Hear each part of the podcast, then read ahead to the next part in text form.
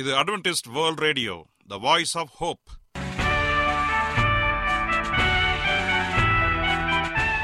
வணக்கம் அன்பான வானொலி நேயர்களே, உங்கள் அனைவரையும் கர்த்தராகிய ஆண்டவர் இயேசுவின் நாமத்திலே வாழ்த்தி எங்களது இன்றைய ஒலிபரப்பை கேட்க உங்களை அன்போடு வரவேற்கிறோம். பரலோக வாழ்க்கைக்கு வழிகாட்டக்கூடிய எங்களது ஒலிபரப்பில் இன்று இடம்பெற இருக்கும் நிகழ்ச்சிகள்: உடல் ஆரோக்கியத்தை குறித்த செய்திகள், ஆன்மீக சிந்தனைக்கான தேவ செய்திகள் மற்றும் காதுக்கு இனிய கீதங்கள். இன்றைய உலகில் வியாதிகளின் எண்ணிக்கையை கணக்கிட முடியாது. ஒவ்வொரு நாளிலும் பேர் தெரியாத பல பல வியாதிகளால் மனிதர்கள் இறந்து வருவதை காண்கிறோம். இந்த சூழ்நிலையில் நீங்கள் ஆரோக்கியமாக இருக்க வேண்டுமென நாங்கள் விரும்புகிறோம். அதற்கு முன்பதாக ஓர் இனிய பாடல்களை கேட்டு மகிழ்வோம்.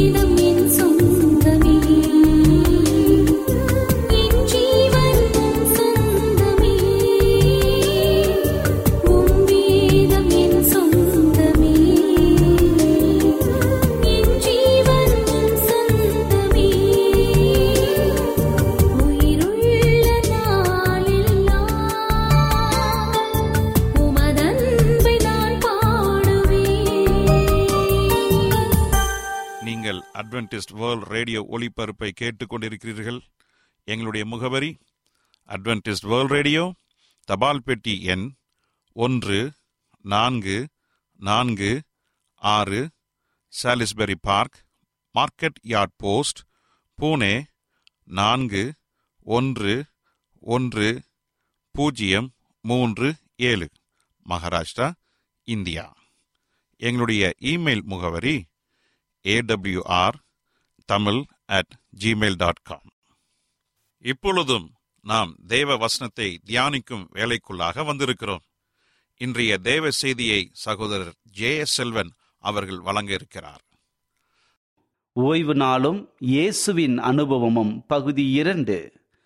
கிறிஸ்துவுக்குள் அன்பான தேவ பிள்ளைகளே, உங்கள் அனைவரையும் இந்த அட்வென்டிஸ்ட் உலக வானொலி நிகழ்ச்சியின் வாயிலாக சந்திப்பதிலே மிக்க மகிழ்ச்சி அடைகிறேன்.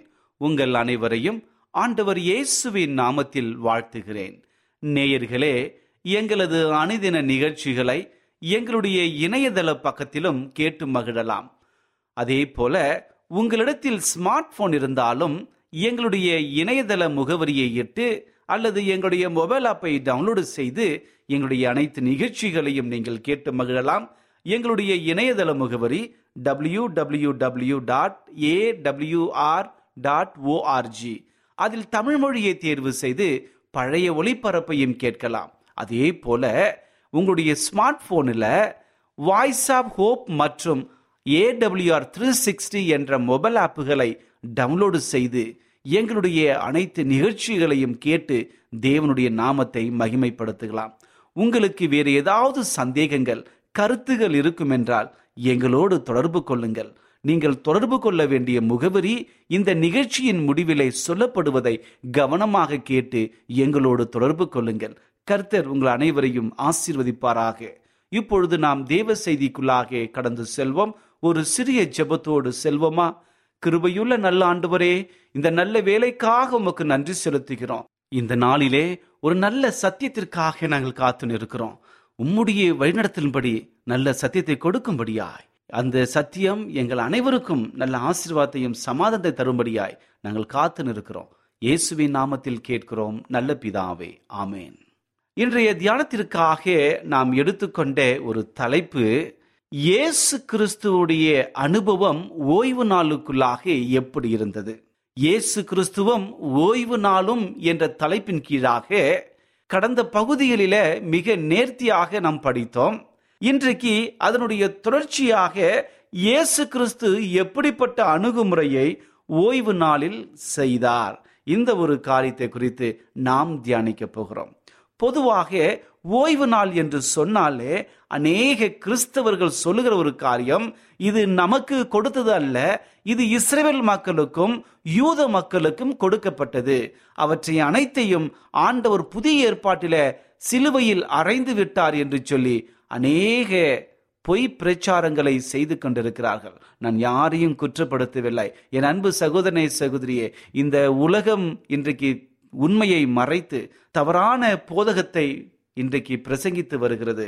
ஆகவே இந்த கடைசி காலத்தில் வாழ்ந்து கொண்டிருக்கிற நாம் மிக ஜாக்கிரதையாயிருந்து ஆண்டவருடைய இந்த சத்தியங்களை நாம் படித்து அதன்படி நடக்க வேண்டும். இந்த வாரம் முழுவதும் படித்த ஒரு காரியத்தை சற்று நினைவில் வையுங்கள். ஓய்வு நாளை குறித்து மிக நேர்த்தியாக நாம் படித்திருக்கிறோம். ஆதியிலே தேவன் இந்த உலகத்தை படைக்கும் பொழுது அவர் எப்படி படைத்தார், எப்படி சிருஷ்டித்தார், அது ஆறு நாட்களுக்குள்ளே எல்லாவற்றையும் படைத்து ஏழாம் நாளிலே ஓய்ந்திருந்தார் என்ற ஒரு மிகப்பெரிய ஒரு நற்செய்தியை நாம் படித்து கொண்டோம். அதனுடைய தொடர்ச்சியாக பார்க்கும்பொழுது ஏழாம் நாளிலே தேவன் ஓய்ந்திருந்து அதை ஆசீர்வதித்து அதை பரிசுத்தப்படுத்தினார் என்ற மிக முக்கியமான காரியத்தை படிக்கிறோம். அப்படி என்றால் காலம் காலமாக இது பின்பற்றி வந்திருக்கின்றன. ஆகவே இயேசு கிறிஸ்துக்கும் ஓய்வு நாளுக்கும் என்ன சம்பந்தம் என்று சொல்லி அநேகர் கேட்பார்கள். எனக்கு அன்பான தேவனுடைய பிள்ளைகளே, இந்த உலகத்திலே பிறந்த ஆண்டவர் இயேசு கிறிஸ்து ஓய்வு நாள் அதே போல கற்பனைகளை அழிப்பதற்கு வரவில்லை, ஒழிப்பதற்கு வரவில்லை, அதை நிறைவேற்றுவதற்காகவே வந்தார் என்று சொல்லி வேதத்திலே வாசிக்கிறோம். வேதவசனம் சொல்வது போல மனுஷகுமாரன் ஓய்வு நாளுக்கும் ஆண்டவராய் இருக்கிறார் என்று சொல்லி நாம் பார்க்கிறோம். அப்படி என்றால் ஆண்டவர் இந்த உலகத்தை சிருஷ்டித்தார், மிக நேர்த்தியான முறையிலே சிருஷ்டித்தார், அதை மிகவும் நேர்த்தியாக படைத்து ஒவ்வொரு நாள் முடிவிலும் நல்லது நல்லது என்று கண்டு தேவனுடைய கண்களுக்கு நன்றாக இருந்தது. ஆண்டவர் மனிதனை அவருடைய சாயலாக படைத்த பொழுது அது மிகவும் நன்றாக இருந்ததாக வேதத்திலே நாம் பார்க்கின்றோம். ஆம், எனக்கு அன்பான தேவனுடைய பிள்ளைகளே, இங்கு வசனங்கள் தெளிவாக சொல்லுகிறது. அதற்கு இந்த உலகத்தை ஆண்டவர் படைத்தார். குறிப்பாக பிதா, குமாரன், பரிசுத்த ஆவினுடைய அங்கு வழிநடத்தல் அங்கே இருந்தது. குறிப்பாக நம்முடைய ஆண்டவர் பிதாவாகிய தேவன் இயேசுவை கொண்டு இந்த உலகத்தை படைத்தார் என்கிற ஒரு சான்று நமக்கு இருக்கிறது. அதாவது இயேசு கிறிஸ்து இந்த உலகத்தை படைத்தார். படைத்து அந்த நாட்களை எல்லாவற்றையும் நேர்த்தியாக படைத்து ஆறு நாட்களில் முடித்து ஏழாம் நாளிலே ஓய்ந்திருந்தார். ஓய்ந்திருந்த தேவன் இயேசு கிறிஸ்து அங்கே இருந்தார் என்று சொல்லி அதற்கு ஆதாரமாக யோவான் ஒன்றாம் அதிகாரத்தை எடுத்து வைத்துக் கொள்ளுங்கள். யோவான் ஒன்றாம் அதிகாரம் ஒன்றிலிருந்து நான்கு வரை இருக்கிற வசனங்களை நாம் வாசிப்போம் என்று சொன்னால் அநேக முக்கிய சத்தியங்கள் நம்முடைய வாழ்க்கையிலே வெளிவரும். குறிப்பாக ஆதியிலே வார்த்தை இருந்தது, அந்த வார்த்தை தேவனிடத்தில் இருந்தது, அந்த வார்த்தை தேவனாயிருந்தது, அவர் ஆதியிலே தேவனோடு இருந்தார், சகலமும் அவர் மூலமாய் உண்டாயிற்று, அவரே இல்லாமல் ஒன்றும் உண்டாகவில்லை, அவருக்குள் ஜீவன் இருந்தது, அந்த ஜீவன் மனுஷருக்கு ஒளியாயிருந்தது. இப்படிப்பட்ட அற்புதமான ஒரு வசனம் நமக்கு சொல்லி கொடுக்கிற காரியம் என்ன? இந்த உலகத்தை படைத்தவர் ஆண்டவர் இயேசு கிறிஸ்து தான் என்ற மிகப்பெரிய சத்தியத்தை நமக்கு தெரிவிக்கின்றன. என் அன்பு சகோதரனே, சகோதரியே, இந்த உலகத்தை படைத்தது நம்முடைய பிதா, குமாரன், பரிசுத்த ஆவி என்று சொல்லி நாம் பார்க்கிறோம். இயேசு கிறிஸ்து இந்த படைப்பின் பொழுது தேவனோடு இருந்தார். தேவன் இயேசுவை கொண்டு இந்த உலகத்தை சிருஷ்டித்தார் என்று. அப்படி என்றால் இந்த உலகத்தை ஆறு நாட்களில் சிருஷ்டித்து ஏழாம் நாளிலே ஓய்ந்திருந்த இயேசு கிறிஸ்து இன்றைக்கு நமக்கு ரட்சிப்பின் பொருளாக, மீட்கும் ஒரு பொருளாக, இந்த உலகத்திலே இரத்த சாட்சியாக மறிக்கும்படி உங்களுக்காகவும் எனக்காகவும் மனித அவதாரத்தை எடுத்து இந்த உலகத்திலே வந்து பாடுகளை பட்டு மரணத்து வரைக்கும் சந்தித்து சிலுவையிலே இரத்த சாட்சியாக மறிக்கின்றார். இவற்றை எல்லாம் எதற்காக? உங்களுக்காகவும் எனக்காகவும் தானே. இந்த உலகத்திலே அவர் செய்த ஒவ்வொரு காரியத்தையும் நாம் மிக நேர்த்தியாக நாம் நினைவில் வைத்து கொண்டு அவரோடு இணைந்து வாழ வேண்டும் என்பதற்காகத்தானே. ஆகவே ஓய்வு நாள் என்பது மிகவும் ஒரு முக்கியமான ஒரு நாளாக இருக்கிறது. இதே பார்ப்போம் என்று சொன்னால் இயேசு கிறிஸ்துவின் போதனைகளில மிக அற்புதமாக ஓய்வு நாளை குறித்து அதிகமாக பேசியிருக்கிறார்கள். இன்றைக்கு அநேகர் சொல்லுகிறார்கள், இயேசு கிறிஸ்து ஓய்வு நாளை பிரசங்கித்தாரா, ஓய்வு நாளை குறித்து இயேசு கிறிஸ்து என்ன சொன்னார் என்று சொல்லி அநேக காரியங்களை கேட்கிறார்கள். வேதாகமம் மிக தெளிவாக சொல்லுகிறது, இயேசு கிறிஸ்து ஓய்வு நாளிலே ஓய்ந்திருந்தார். தன்னுடைய வழக்கத்தின்படி திருச்சபைகளுக்கு சென்றார், அங்கு இருந்த தேவாலயங்களுக்கு சென்று போதனைகளை மேற்கொண்டார், அநேகருக்கு உதவிகளை செய்தார் என்று சொல்லி அடுக்கிக் கொண்டே போகலாம். ஆம், எனக்கு அன்பான தேவனுடைய பிள்ளைகளே, ஓய்வு நாளிலே தேவன் அற்புதமாக ஓய்ந்திருந்தார். லூக்கா நான்காம் அதிகாரம் பதினாறாவது வசனத்திலே படிப்போம் என்று சொன்னால், ஓய்வு நாளில் ஆராதனை செய்வது கிறிஸ்துவனுடைய வழக்கமாக இருந்தது. அதே போல லூக்கா எழுதின சுவிசேஷ புஸ்தகம் பதினாறாம் அதிகாரம் பதினேழுல சொல்லப்பட்டிருக்கிற ஒரு காரியத்தை நான் வாசிக்கிறேன் பாருங்க. வேதத்தின் ஒரு உறுப்பும் அவயமாக போகாது என்று இயேசு கிறிஸ்து கூறுகிறார். அப்படி என்றால் இயேசு கிறிஸ்து இந்த உலகத்தில் வாழ்ந்த பொழுது ஓய்வு நாளை மிக சிறப்பாக அவர் நேர்த்தியாக கடைபிடித்தார், மற்றவர்களுக்கும் கற்றுக் கொடுத்தார். ஆகவே இந்த வேதத்தில் இருக்கிற ஒவ்வொரு காரியத்தையும் பதிவு செய்யப்பட்டிருக்கிறது. வேதாகமங்கள் அப்பொழுது சுருள் சுருளாக கிடைத்தது. அந்த சுருள்களை படிக்கும் பொழுது அற்புதமாக ஆண்டவர் சாட்சியாக சொல்லுகிற ஒரு காரியம் என்று சொன்னால், இந்த உலகத்தில் எது வேண்டுமானாலும் அழிந்து போகும், தேவனுடைய வார்த்தை என்றுமே அழியாமல் நிலைத்து நிற்கும் என்று சொல்லி லூக்கா இருபத்தி மூன்றாம் அதிகாரம் ஐம்பத்தி இரண்டிலிருந்து ஐம்பத்தி ஆறு வரை இருக்கிற வசனங்களை நான் வாசிப்போம் என்று சொன்னாலும், அதே போல இருபத்தி நான்காம் அதிகாரம் ஒன்றாவது வசனத்தை வாசிப்போம் என்று சொன்னாலும் சொல்லப்பட்ட மிக முக்கியமான ஒரு கருத்து என்னவென்று சொன்னால், இயேசுவின் காலத்தில் கற்பனைகளின்படி ஓய்வு நாள் இன்றும் அப்படியே இருக்கிறது. இயேசுவின் காலத்தில் எப்படி ஓய்வு நாள் இருந்ததோ அப்படிதான் இன்றும் இருக்கிறது. ஆகவே ஓய்வு நாள் எப்பொழுதும் நமக்கு ஒரு சாட்சியாகவே இருந்து வருகிறது. அதே போல மத்திய எழுதின சுவிசேஷ புஸ்தகம் பனிரெண்டாம் அதிகாரம் எட்டாவது வசனத்தை வாசிப்போம் என்று சொன்னாலும், அதே போல மார்க் எழுதின சுவிசேஷ புஸ்தகம் இரண்டாம் அதிகாரம் இருபத்தி எட்டாவது வசனத்தை வாசிப்போம் என்று சொன்னாலும், கர்த்தருடைய நாள் ஓய்வு நாள் என்று ஆண்டவர் இயேசு கிறிஸ்து கூறுகிறார். மத்தேயு பன்னிரெண்டாம் அதிகாரம் பத்திலிருந்து பதிமூன்றையும் லூக்கா பதிமூன்றாம் அதிகாரம் பதினொன்று பதினேழு வரை இருக்கிற வசனங்களை வாசிக்கும் பொழுது, ஓய்வு நாள் நாம் எவ்விதமாக ஆசரிக்க வேண்டும் என்று சொல்லி ஆண்டவர் தெளிவாக ஒரு அட்டவணையை காண்பிக்கின்றார். ஆகவே நம்முடைய வாழ்க்கையில ஓய்வு நாள் என்பது மிக முக்கியமான ஒரு இதாக இருக்க வேண்டும் என்று சொன்னால், இயேசு கிறிஸ்து ஒரு மிகப்பெரிய ஒரு காரியத்தை கற்றுக் கொடுத்திருக்கிறார்.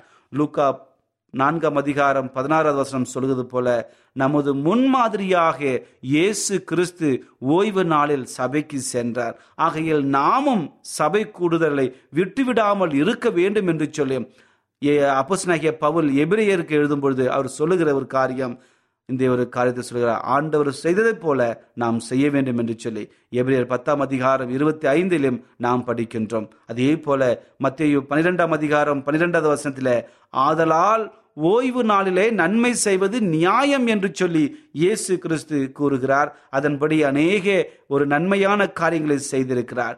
லூக்கா பதிமூன்றாம் அதிகாரம் பதினொன்றிலிருந்து பதினேழு வரை இருக்கிற வசனங்களை வாசிப்போம் என்று சொன்னால், நோயாளிகளுக்கும் துன்பத்தில் இருப்பவர்களுக்கும் ஓய்வு நாளில் நாம் உதவி செய்வர்களாகவே இருக்கின்றோம். ஓய்வு நாளில் நோயாளிகளாக இன்றைக்கு மருத்துவமனையில் அனுமதிக்கப்பட்டிருக்கிறவர்களை நாம் சென்று கவனிக்க வேண்டும். இப்படிதான் துன்பத்தில் இருக்கிறவர்களுக்கு நன்மையை செய்ய வேண்டும். இப்படிதான் ஆண்டவர் இயேசு கிறிஸ்து தன்னுடைய ஊழிய பாதையில அநேக காரியங்களை கற்றுக் கொடுத்திருக்கிறார். அதே போல இன்றைக்கு அநேக காரியங்களையும் சொல்லலாம். இயேசு கிறிஸ்துடைய மரணத்தை சற்று யோசித்து பாருங்களாம். அதனுடைய வாழ்க்கையில சற்று யோசித்து பார்க்கும் பொழுது, இயேசு கிறிஸ்து இந்த உலகத்திலே சாட்சியாக வந்து நமக்காக மரித்தார், பாடுகளை அனுபவித்தார், சிலுவை சுமந்தார், சாட்சியாக மரித்தார். அவர் மரித்த மாத்திரத்துல அங்கு நிகழ்ந்த ஒரு சம்பவத்தை சற்று யோசித்து பாருங்க. இயேசு கிறிஸ்து மரித்த அந்த நாளில் அது ஆயத்த நாளாக இருந்தது. இயேசு கிறிஸ்து இறந்த ஒரு நாள் ஆயத்த நாள், யூதர்களுடைய ஆயத்த நாள். அந்த யூதர்களுடைய ஆயத்த நாள் அங்கிருந்த இயேசுடைய சீஷர்கள் ஒருவில் ஒருவர், அங்கு அநேக சீஷர்கள் இருந்ததாக வேதாகமம் கூறுகிறது. பனிரெண்டு சீஷர்களை தவிர இன்னும் அநேகர் தேவனுடைய போதனையினால் உந்தப்பட்டவர்கள், அவருடைய நன்மையை பெற்றுக்கொண்டவர்கள். ஒருவர் அங்கே வந்து பிலாத்தினிடத்திலே சென்று அவருடைய உடலை வாங்க வேண்டும் என்று தீர்மானித்தார்கள். அவர் கெஞ்சி கொண்ட பொழுது, ஆயத்த நாளாக இருக்கிறது, ஓய்வு நாளுக்கு முன்பதாக இவருடைய உடலை அடக்கம் செய்ய வேண்டும் என்று சொல்லுகிறதையும் நாம் பார்க்கிறோம். அதே போல் அங்கே இருந்த பரிசெயர்களும் சதிசெயர்களும் அங்கு சொல்லுகிற ஒரு காரியம், இவர் முன்னாடி மூன்று நாட்களுக்கு பிறகு எழுந்திருப்பேன் என்று சொல்லியிருக்கிறார், ஆகவே நம்முடைய காவலாளிகளை போட்டு காவல் காக்க வேண்டும், அவருடைய கல்லறையை நாம் மிகவும் நேர்த்தியாய் காவல் காக்க வேண்டும் என்று சொல்லி பிலாத்தினிடத்திலே அனுமதி கேட்கிறார்கள். இப்படியான சம்பவங்கள் நாம் படிக்கிறோம். இருபத்தி ஏழாம் அதிகாரம் மத்திய எழுதின சுவிசேஷ புஸ்தகத்தில் நாம் மிக தெளிவாக பார்க்கிறோம். இருபத்தி ஏழாம் அதிகாரம் மத்திய எழுதின சுவிசேஷ புஸ்தகம் அறுபத்தி இரண்டாவது வசனத்தை வாசிக்கிறேன் பாருங்க. ஆயத்த நாளுக்கு பின்னான மறுநாளிலே பிரதான ஆசாரியரும் பரிசேயரும் பிலாத்தினிடத்திலே கூடி வந்து, பாருங்க, ஆயத்த நாளுக்கு பின்னான மறுநாளிலே இங்கே பார்க்கும் பொழுது ஆயத்த நாளை குறித்து சொல்லப்பட்டிருக்கிறது. ஓய்வு நாள் ஆயத்த நாளுக்கு அப்புறமாக வருகிற ஒரு நாள். அப்படி முடித்த பிறகு வாரத்தின் முதலாம் நாள் ஞாயிற்றுக்கிழமை வருகிறது. ஆகவே ஆண்டவர் இயேசு கிறிஸ்து உயிர்த்தெழுந்த நாள் வாரத்தினுடைய முதலாம் நாள். ஏழாம் நாள் முடிந்து ஆயத்த நாளிலே உயிரை விடுகிறார். ஓய்வு நாளிலே கல்லறையில் முழுவதுமாக இருக்கிறார். ஆயத்த நாளில் மரித்தவர் இரண்டாம் நாள் முழுவதும் அங்கே இருக்கிறார். மூன்றாம் நாள் அங்கே உயிர் தழுகிறார். இப்படி மூன்றாவது நாள் அனுபவங்கள் அந்த வாழ்க்கையில மிக அற்புதமான ஒரு சாட்சியை நமக்கு கொடுக்கிறது. ஆம், எனக்கு அன்பான தேவனுடைய பிள்ளைகளை, இந்த உலகத்திலே வாழ்ந்து கொண்டிருக்கிற நாம் ஓய்வு நாள் அழிந்து விட்டது என்று சொல்வதை காட்டிலும், ஆண்டவர் இந்த உலகத்தில் வந்து ஓய்வு நாளை நிறைவேற்றினார், கற்பனைகளை நிறைவேற்றி சாட்சியாக வாழ்ந்தார். இந்த உலகத்திலே வாழ்கிற நீங்களும் நானும் இயேசு கிறிஸ்து பின்பற்றின ஒவ்வொரு காரியத்தையும் நம்மாலும் செய்ய முடியும் என்ற மிகப்பெரிய நீதியை அவர் நமக்கு கற்றுக் கொடுத்து போனார். சோதனைகளை தாங்கக்கூடிய ஒரு சக்தி நம்மால் முடியும் என்ற ஒரு பாடத்தை மட்டுமல்ல, நமக்கு ஓய்வு நாளை எந்த விதமான பிரச்சனை இல்லாமல் பரிசுத்தமாக ஆசரிக்க முடியும் என்று சொல்லி அவருடைய பிறப்பு முதல் அவருடைய இறப்பு வரை, அவருடைய உயிர்த்தெழுதல் வரை ஓய்வு நாளுடைய அனுபவம் மிக அற்புதமாக இருக்கிறது. ஆகவே இந்த உலகத்திலே இயேசு கிறிஸ்து சாட்சியாக ஓய்வு நாளிலே ஓய்ந்திருந்து அதன்படி வாழ்ந்தார். அதற்காக அநேக காரியங்களை செய்தார். கடைசி காலத்தில் வாழ்ந்து கொண்டிருக்கிற நாம் ஓய்வு நாளை பின்பற்றுகிற பிள்ளைகளாக இருக்க வேண்டும். ஓய்வு நாளின்படி நாம் நடக்க வேண்டும். ஓய்வு நாளை பரிசுத்தமாக ஆசரிக்க வேண்டும். இயேசு கிறிஸ்து நமக்கு மிகப்பெரிய ஆசிரியராக இருக்கிறார். அவர் செய்த காரியங்களை நாமும் செய்ய வேண்டும், நாமும் பின்பற்ற வேண்டும். நம்முடைய குடும்பங்களுக்கும் நம்முடைய பெற்றோர்களுக்கும் நம்முடைய பிள்ளைகளுக்கும் நாம் போதிக்க வேண்டும். அந்த ஒரு சந்தர்ப்பத்தில் நாம் இருந்து கொண்டிருக்கிறோம். ஒருவனும் வஞ்சியாதபடி எச்சரிக்கையாய் இருங்கள் என்று சொல்லி வேதாகமம் நமக்கு சொல்லுகிறது. ஆகவே கடைசி காலத்தில் வாழ்ந்து கொண்டிருக்கிற நாம் தவறான சத்தியங்களை கண்டு நாம் கவர்ந்து வஞ்சிக்கப்பட்டு போகாதபடிக்கு மிக ஜாக்கிரதையாய் இருப்போம். ஏனென்று சொன்னால் அவருடைய வருகை மிக சமீபமாய் இருக்கிறது. ஓய்வு நாளுக்கும் மனுஷகுமாரன் ஆண்டவராய் இருக்கிறார். மனுஷகுமாரன் ஓய்வு நாளுக்கும் ஆண்டவராய் இருக்கிறார் என்று சொல்லி வேதாகமம் தெளிவாக சொல்லுகிறது. இயேசு கிறிஸ்து ஒரு மிகப்பெரிய படிப்பனையே நம்முடைய வாழ்க்கையில கொடுத்திருக்கிறார். ஆகவே நம்முடைய வாழ்க்கையில பின்பற்றுவோம், ஆசீர்வாதமாக வாழ்வோம். இதை குறித்து இன்னும் அதிகமாக நீங்கள் தெரிந்து கொள்ள வேண்டும் என்றால், ஓய்வு நாள் சத்தியத்தை அறிந்து கொள்ள வேண்டும் என்று நினைத்தால் எங்களோடு கூட நீங்கள் தொடர்பு கொள்ளுங்கள். உங்களுக்கு தெளிவான சத்தியங்களை கொடுத்து உங்களோடு பேச நாங்கள் காத்து கொண்டிருக்கிறோம். கர்த்தர் அனைவரையும் ஆசீர்வதிப்பாராக. இப்பொழுது நான் உங்களுக்காக ஜெபிக்கப் போகிறேன்.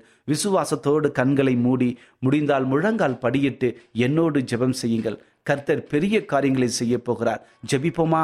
கிருபையுள்ள நல்ல ஆண்டவரே, இந்த நல்ல வேலைக்காக உமக்கு நன்றி செலுத்துகிறோம். இந்த நாளில ஓய்வு நாளின் சத்தியத்தில இயேசு கிறிஸ்து எப்படி ஓய்ந்திருந்தார், என்ன ஒரு காரியத்தை கற்றுக் கொடுத்தார் என்ற ஒரு நல்ல செய்தியை கொடுத்தமைக்காக நன்றி. எங்களுடைய வாழ்க்கையில ஓய்வு நாளை மிக நேர்த்தியாக ஆசரித்து உம்முடைய வழிநடத்தின்படி நாங்கள் வாழ்ந்து ஒரு நல்ல ஒரு வாழ்க்கையை வாழ்ந்து உமக்காக காத்திருக்கிற பிள்ளைகளாக மாற வழிநடத்தும்படியாய் ஜெபிக்கிறேன். ஆண்டவரே, எங்களுடைய வாழ்க்கையை நீர் சோதித்து ஆராய்ந்து வருகிறேன். எங்களுடைய வாழ்க்கையில் ஏதாவது குறைகள் தப்பிதங்கள் இருக்கும் என்றால் தயவாய் மன்னியுங்க.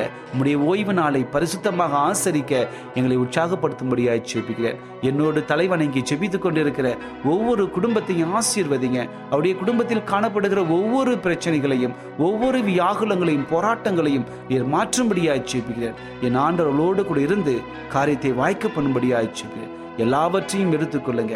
யாராவது இந்த நிகழ்ச்சியில பார்த்து கொண்டிருக்கிற கேட்டுக்கொண்டிருக்கிற ஒவ்வொருடைய வாழ்க்கையிலும் ஏதாவது தேவைகள், பிரச்சனைகள், சஞ்சலங்கள், ஏதாவது பில்லி சூனியங்கள், கடன் பிரச்சனைகள் எதுவாக இருந்தாலும் எல்லா சாத்தானுடைய கட்டுகளை நீ முறியடித்து நல்ல சமாதானத்தை கொடுக்கும்படியாய் நாங்கள் ஜெபிக்கிறோம். எல்லாவற்றையும் உடைய கருத்தில் ஒப்படைக்கிறோம். வழிநடத்துங்க, ஏற்றுக்கொள்ளுங்க. இயேசுவின் நாமத்தில் கேட்கிறோம் நல்ல பிதாவே, ஆமீன்.